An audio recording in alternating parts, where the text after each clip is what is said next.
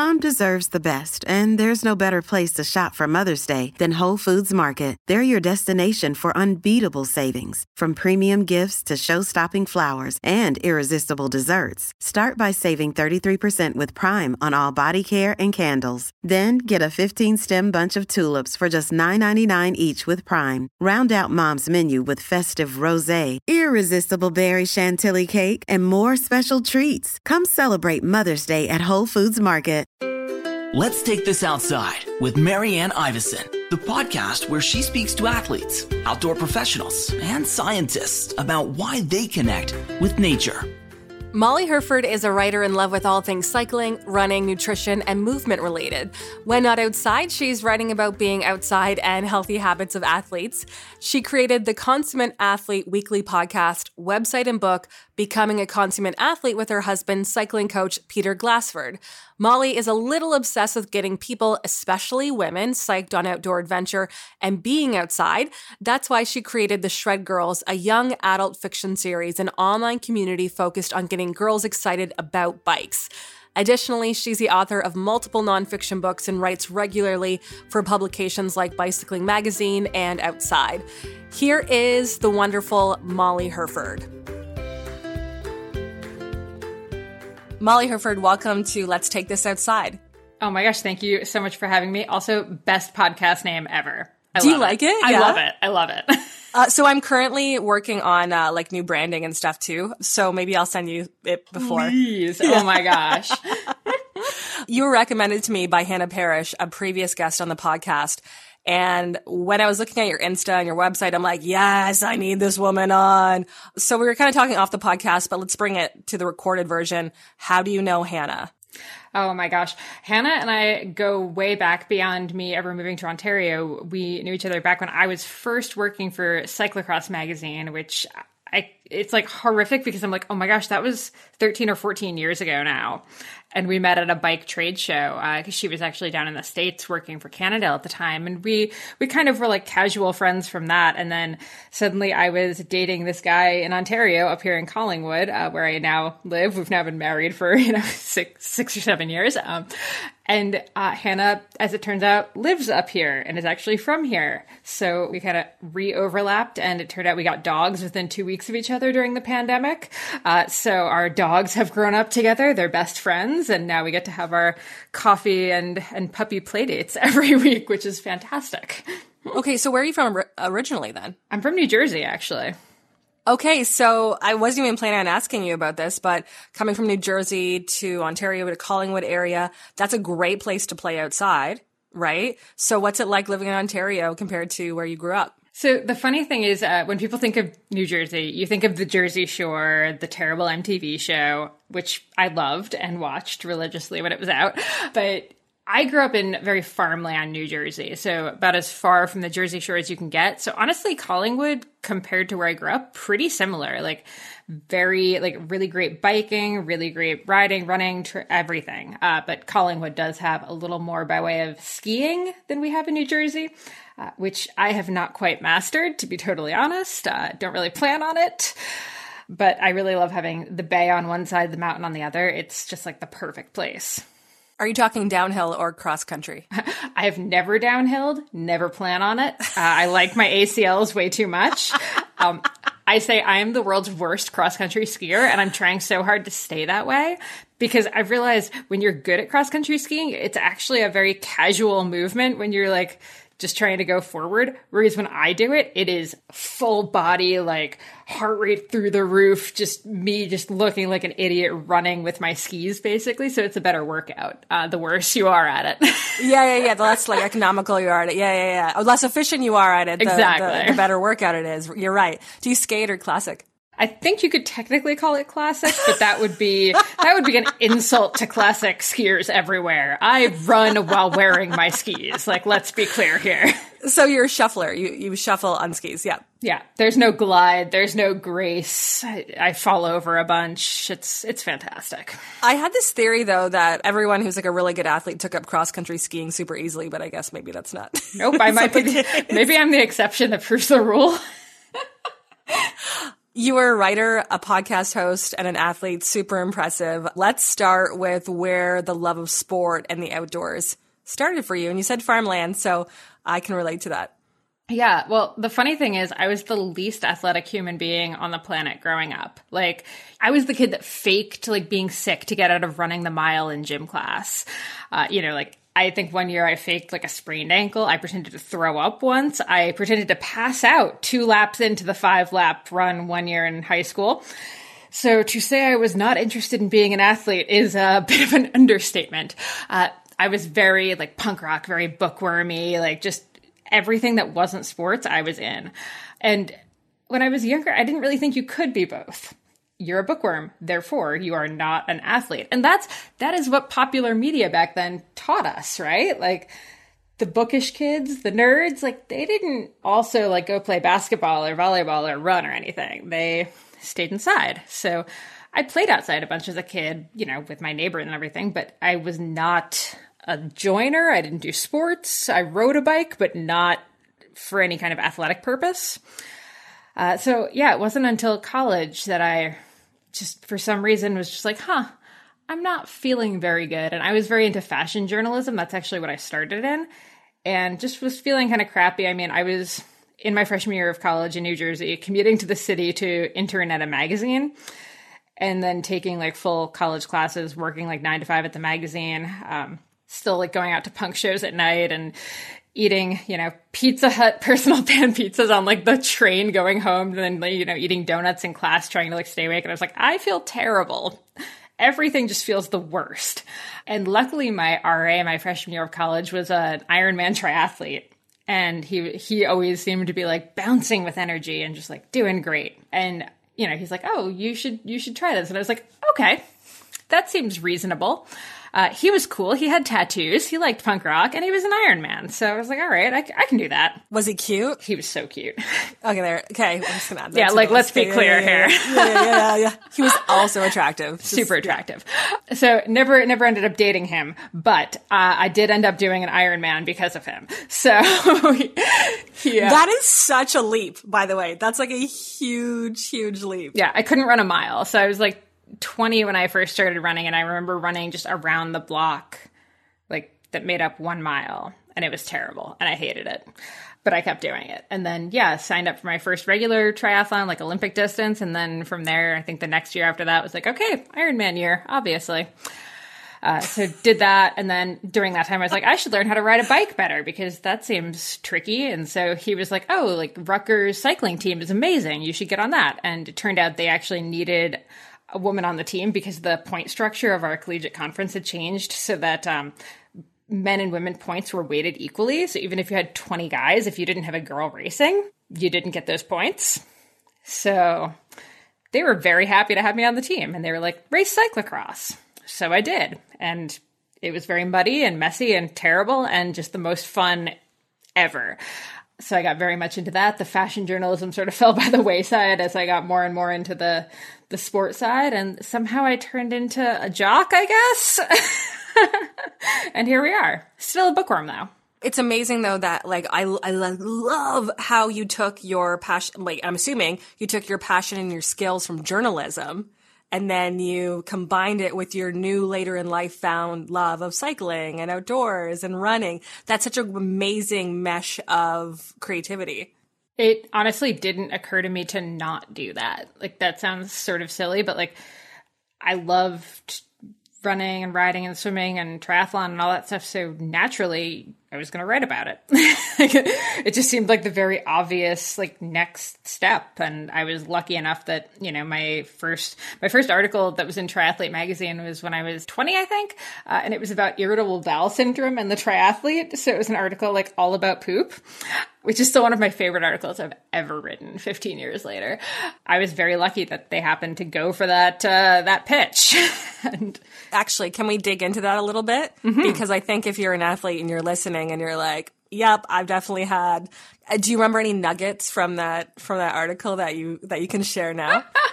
oh my Maybe gosh. nuggets. Nuggets Yeah, is not a good word I to was use. like, I'm a- so sorry. That's a terrible word to use. That is disgusting. Um, gross. hilarious. Uh, actually, that reminds me. Uh, this morning there was this news that uh, Lil Nas X actually had to stop a concert uh, this weekend because he had to poop, and he just like mentioned it to the audience. And I actually like put it on the Slack channel for Bicycling Magazine, and I was like, "He is an endurance athlete's hero." Did he have dairy? He had too much dairy before the show, probably. Something, yeah. something to that effect, yeah. And I forget how he described it. Something like little demons into the toilet bowl. So the nuggets really, uh, just brings that. Sorry. We've gone down a weird direction here. I've never talked about poop on my show, so this is a first. fantastic because I love talking about this stuff.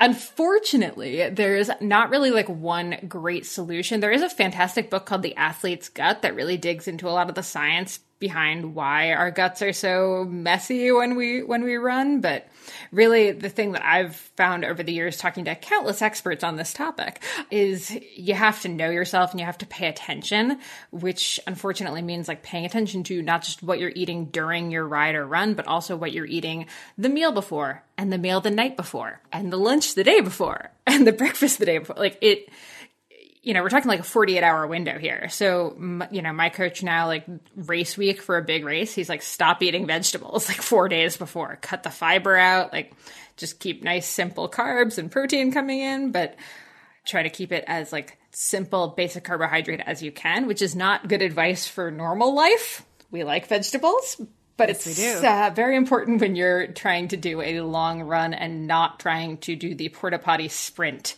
The other pro tip I've learned over the years is when you're at a busy race, like a race venue that has a lot of people buzzing around, get in the porta potty line early, even if you don't have to go yet.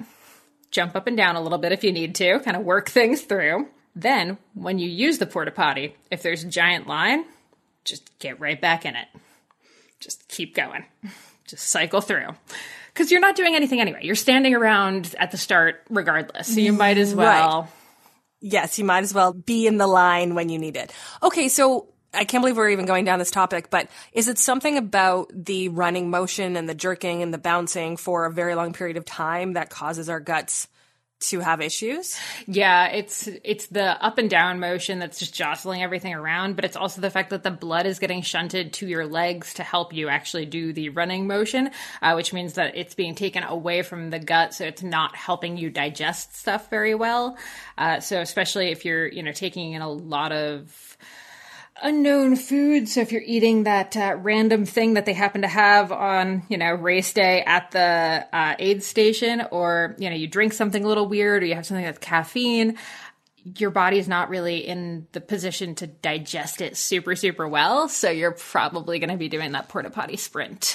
Okay, so what is your I know you're not speaking for everyone and you're just speaking for yourself, but like what is your like pre-race meal and what do you like to eat during races? So it's funny. I've written a book on nutrition. I like lecture on nutrition all the time. And everyone is always so shocked when I say this, but my pre race is actually just, and this is a very New Jersey, New York thing. It's like a plain bagel with butter, like a little bit of butter. And actually, like embarrassingly, I still will drink a can of Mountain Dew before most big races. Which is like the least like cool and sexy thing to admit, but uh, you know what? It's uh, it's caffeine and it's extra calories. And when you're going into like a hundred miler, you kind of want all of the calories you can get. And coffee with its zero calories does not give you any of that. So Mountain Dew and a bagel. Are you talking running or are you talking cycling? This would be for running. Uh, for cycling, it'd be similar. I just probably would go more coffee because I'm not really as stressed on getting in a lot of calories. Right, right, right. And do you have any during race foods that you always stick to? Yeah, I'm actually really big on drinking my calories, which isn't right for everyone, but I use Tailwind and not sponsored. Should be because I feel like I've talked about Tailwind so much over the Tailwind, Tailwind. Listen, if anyone's listening, Molly needs a sponsorship. Just saying. Uh, yeah, Tailwind's unflavored is pretty good, and you can get like 800 calories into a liter and a half of water, which is a huge amount of calories for that. Because I'm not great at eating on the run, like just both the physical act and the remembering to, it's just much easier for me if I know I'm getting most of my calories from water, and then if I hit the aid station and they have like a ginger cookie or something like super tasty, I can have that, but I don't have to. I'm not going to be in trouble if all I do is drink. Um, do you know Lindsay Webster? I do, yeah. So I interviewed her on the podcast, and she uh, she was racing. I think she was doing the 51k skate Gatineau Loppet here in Ottawa, or just in Gatineau technically. And her calorie, she had all her calories in her camelback and it froze. And she, That's definitely your one uh, one issue. Yeah. in Canada, that is an issue. Yeah. yeah. I was down, I raced my first 100 miler in February and I had the same kind of issue. And it was fine during the day, but at night it got below freezing. And I didn't really quite realize it. And then I went to take a drink and yeah, like, you know, the nozzle like crunches and you're like, oh no. So I was suddenly like putting on like all, trying to like put my layers on over my hose just to try to you know get it to warm up enough. But the problem was then like my layers were getting too tight. They couldn't zip over the whole pack. So i was literally running like it's you know four in the morning. I'm running with my puffy coat that i just grabbed out of the the car because we passed the aid station. I grabbed that and i put it on backwards. So it was like undone. I'm just running with it like a smock. Just like this is the least cool I have ever looked. Thankfully, like they only took pictures earlier in the race where I look really competent. you are the expert here, but the only tips I have on this because I, my hose is frozen so many times hiking, but all I have is I always do the thir- like the thermal hose. I always put that on, or I like always blow back into it so the water like gets out of the hose so it doesn't freeze in the hose and so it doesn't block it. Anyway, that's my own like that's my own hot tip. Nope, that is an excellent hot tip. Yeah. Considering that we're going into winter soon.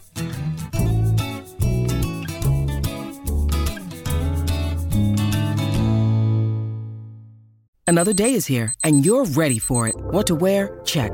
Breakfast, lunch, and dinner? Check. Planning for what's next and how to save for it? That's where Bank of America can help. For your financial to-dos, Bank of America has experts ready to help get you closer to your goals. Get started at one of our local financial centers or 24-7 in our mobile banking app. Find a location near you at bankofamerica.com slash talk to us. What would you like the power to do? Mobile banking requires downloading the app and is only available for select devices. Message and data rates may apply. Bank of America and a member FDIC. Hi, I'm Steve Yerko. And I'm Tara Sands. Now available from Maji Media is our new podcast, 4Kids Flashback. 4Kids is the company who brought you the English dub of Pokemon in the late 90s and so many other shows like Yu Gi Oh!, Shaman King, Teenage Mutant Ninja Turtles, Kirby, the infamous One Piece dub, and so many more. We'll be talking to the people who worked at 4Kids actors, directors, writers, editors, producers, engineers. You get the point. And hopefully get the answers to questions both you and I have about the company. I actually worked there as a voice actor on some of the shows. And I was a kid watching the shows and remember way more than Tara does. And thank God for that.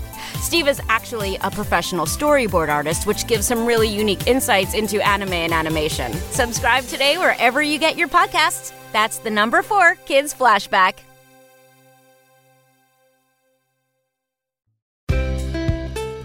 Let's take this outside with Marianne Iveson. There's so many things I want to talk to you about and so many things we've already talked about. I had no idea we were going to talk about. But the common thing, theme that I see for you is sharing your expertise, whether it's through writing, podcasting, coaching. Is there one that excites you more than the other? Ooh, like in terms of like writing versus podcasting, et cetera, or Yeah, is there something is there something it sounds like writing's your true first love, but is there something that excites you more? Yeah, it's definitely writing. And I've actually, it's funny, I've been thinking about this a lot in the past like few weeks. I'd say actually writing fiction is my like number one favorite thing and kind of sneaking that advice into fiction. So I have the the Shred Girls series, the three books that are about this, you know, group of young girls that finds their athletic identities and friendship and also gets into bikes and stuff. And in that, I have little like nuggets of like, oh, like when you're, you know, jumping a bike to get the feeling of being in the air, you want to feel like your ponytail is like flipping up, or like when we're when we're meditating, here's what we want to be thinking about, or like if we're doing a plank in yoga, here's like the cues to be thinking of that are just kind of woven into the dialogue of the book because it's just like my sneaky way of like giving you know these little nuggets of advice in there i actually had a dad message me and he's like so I, uh, I read Lindsay's Joyride to my daughter, and for the first time, she is now listening about the like, you know, how to like weight the bike in the front and then like unweight it to go over stuff. And she wouldn't listen when I told her to do it, but when Phoebe, the coach, explains it, suddenly she's doing it. so it's working. I was going to actually ask you more about Shred Girls. Also, side note, are you ever going to do audiobooks? Oh my gosh. I would love to, but it turns out audiobooks are like way harder to do than podcasts. Um, I absolutely would if a publisher was like, "Oh yeah, we'd love to do an audiobook. Like let's let's deal with that." But I've attempted, I guess, at uh, doing them myself just to see what it would be like. I couldn't even get through the first like page because you have to actually read the book perfectly. And try to do you know a little bit of voices here and there and inflections. And it's it's just so much more exacting than a podcast where you can pause awkwardly and think about what you're going to say and say like or um you can't do that in an audiobook. People get mad about that. You wouldn't know this at all, but uh, I'm actually a voice actor. So no way! that was my way of saying if you're ever doing a, an audiobook, then Okay. maybe we can team up somehow. oh my So, gosh. Yeah i'm like saving contact information here I wanted to be your friend anyway, so this is yeah this works out very well this is working out very well. Um, I can't believe I'm like we're like we plugged Tailwind. I've plugged uh, me being a voice actor. This is like a commercial, and no one's getting paid for anything at this point. So I know, which is very ironic because I've also written The Athlete's Guide to Sponsorship. So you'd think I'd be better at this. By the way, this is only audio only, so you can't see it. But she's currently holding up the book, so that is unbelievable. So this is the embarrassing thing. I actually forget sometimes the books that I've written because there have been a lot of them over the years now. So I actually, when I do a podcast, and obviously people aren't going to see this, but they can maybe hear me slide it across. I see Fuel Your Ride, Shred Girls. Um, what else is in there? Uh, Saddle Sore, which is my lady parts and the bike book. That's all about uh, how to ride more comfortably. Um, we have Becoming a Consummate Athlete, which is my and my husband's book. Uh, the Athlete's Guide to Sponsorship, and then actually. I have two uh, on the note of me writing fiction and that being my first love, I guess. I have two books that I'm in the process of like figuring out. One is called The Strong Girl, and it's a middle grade, another middle grade novel. This one's historic fiction, uh, and The Long Run, which is my first YA novel that gets a little racier. Ooh. Yeah. Okay, so I'll make sure to put a link to all of those books in the show notes. There's so right? many. You don't need to put Okay. them all. No, I'll just put like your website. Yeah, there we go. On the, yeah, yeah, yeah. When it comes to Shred Girls, and obviously it's connecting women to, and young girls to activity, but why is connecting women to sport and nature so important to you? well, they always say that like every author writes the book that they wished they'd been able to read when they were kids. And to me, something like biking is awesome because no matter who you who you like quote unquote think you are as a kid, biking can still open up doors for you, right? Like you can ride to a friend's house. It gives you that independence. You can get, you know, this healthy level of activity, but you don't need to join a team to do so. You can join a team if you want. Uh, you know, you can be as invested in racing and, you know, being super serious about it if you want. Or you can be super into, you know, just spending time in nature and mountain biking or bike packing or, you know, it can just take you in so many different directions. So I think it's a great, like, literal vehicle. Uh, and I mean, it's helpful, right? Like when you get to college, having a bike helps you ride around and get to classes faster. Um, I don't think I could have done like my college schedule without a bike looking back. Um, so to me, like getting girls to like bikes is just kind of this like very, very important thing. And then flip side, getting, getting girls who are really into bikes and playing outside and stuff to find books that speak to them, uh, equally important to me. But yeah, I, my main impetus for writing it was do you remember the Babysitters Club series, for example? So, babysitting, inherently super boring, right? Like, babysitting sucks. You're literally watching babies. You know, maybe you get to like watch a PG 13 movie when they go to bed or something, but like, it's really not a fun activity. But I read those darn Babysitter Club books and I started babysitting. They made it seem so cool. so as an adult, I, was, you know, like who'd gotten very much into cycling and loved it and thinks it's just such a great, you know, form of transportation and sport and everything else. I was like, how can you get more girls into, into cycling? Because the numbers are so upsetting. Like the stats are like most kids learn to ride bikes. Like a huge percentage of kids learn how to ride a bike. But then between the ages of 8 and 11, the drop off for girls in cycling is like 87%. They just stop. And like that was that was me. I could ride a bike, but I didn't. Boys keep riding.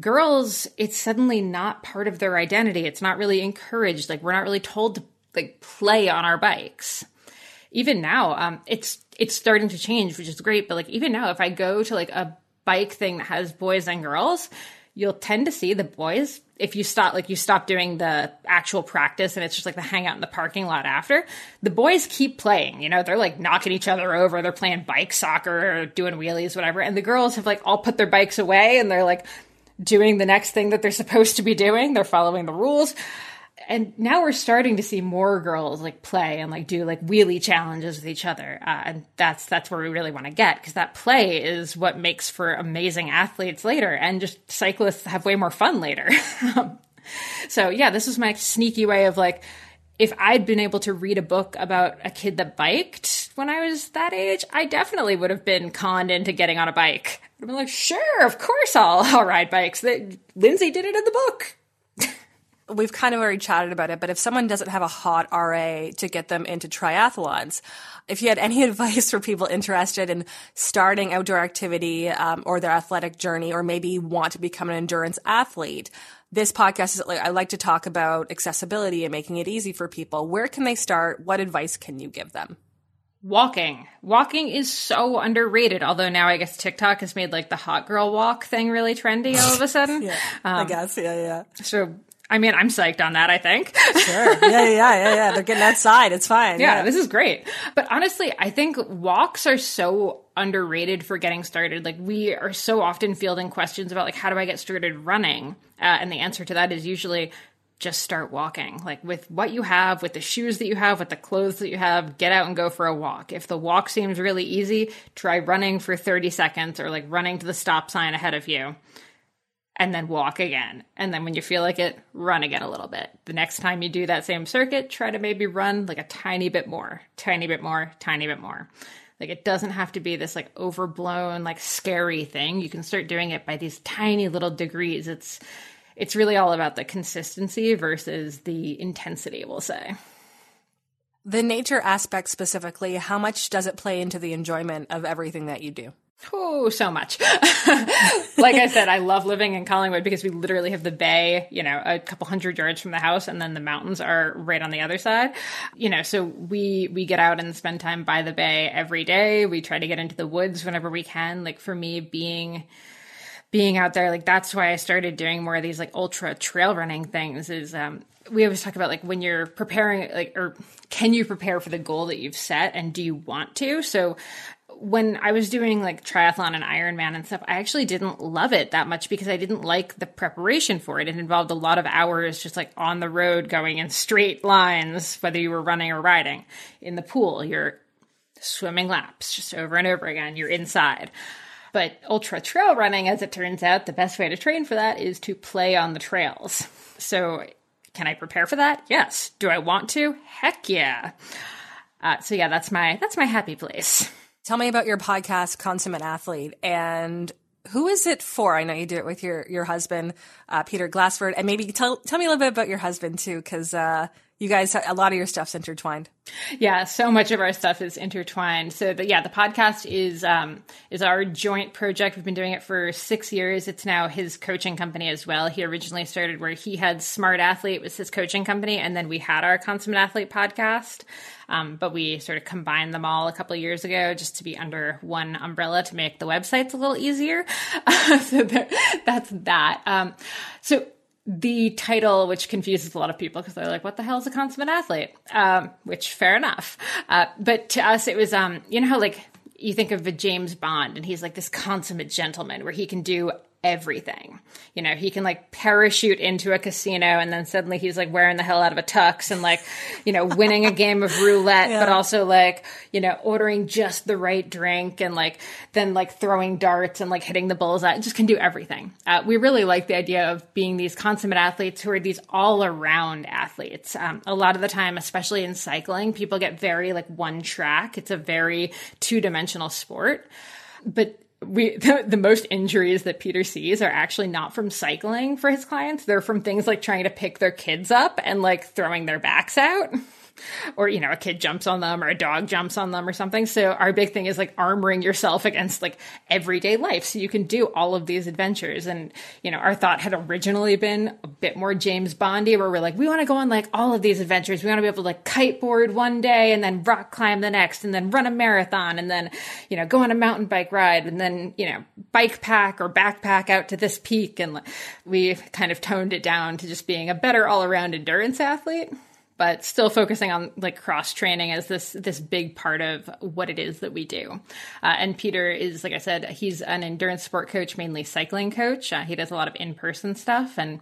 He's also a bike racer. We actually met when I was covering uh, China was having its first ever UCI cyclocross race 10 years ago or nine years ago, I guess. Uh, and we we met there for about five minutes, and then uh, he was leaving, right after we met, uh, he got on the bus, asked if anyone knew who I was. Luckily, one guy did, and he said he was going to date me, and now here we are. Perma- he's permanently dating you now. So. Yep, yep. I'm glad that all worked out for you guys. Me too.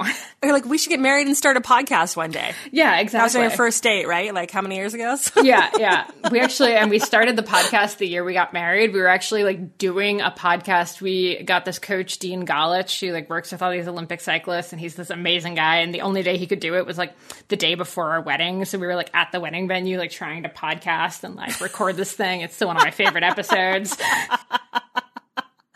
at, at, least you could like step out of yourself for a second and go talk about something that you love and go back to the stressful day, day right? Exactly, exactly. Molly, this has been uh, unbelievable, and actually, like, I'm thinking about okay, maybe I can have her on again soon, like in the future. Anytime. Like, this is amazing. Uh, thank you so much for joining me. Oh, thank you so much for having me. This was such a blast. Thanks for listening. For more, let's take this outside. Go to let's take this outside.ca.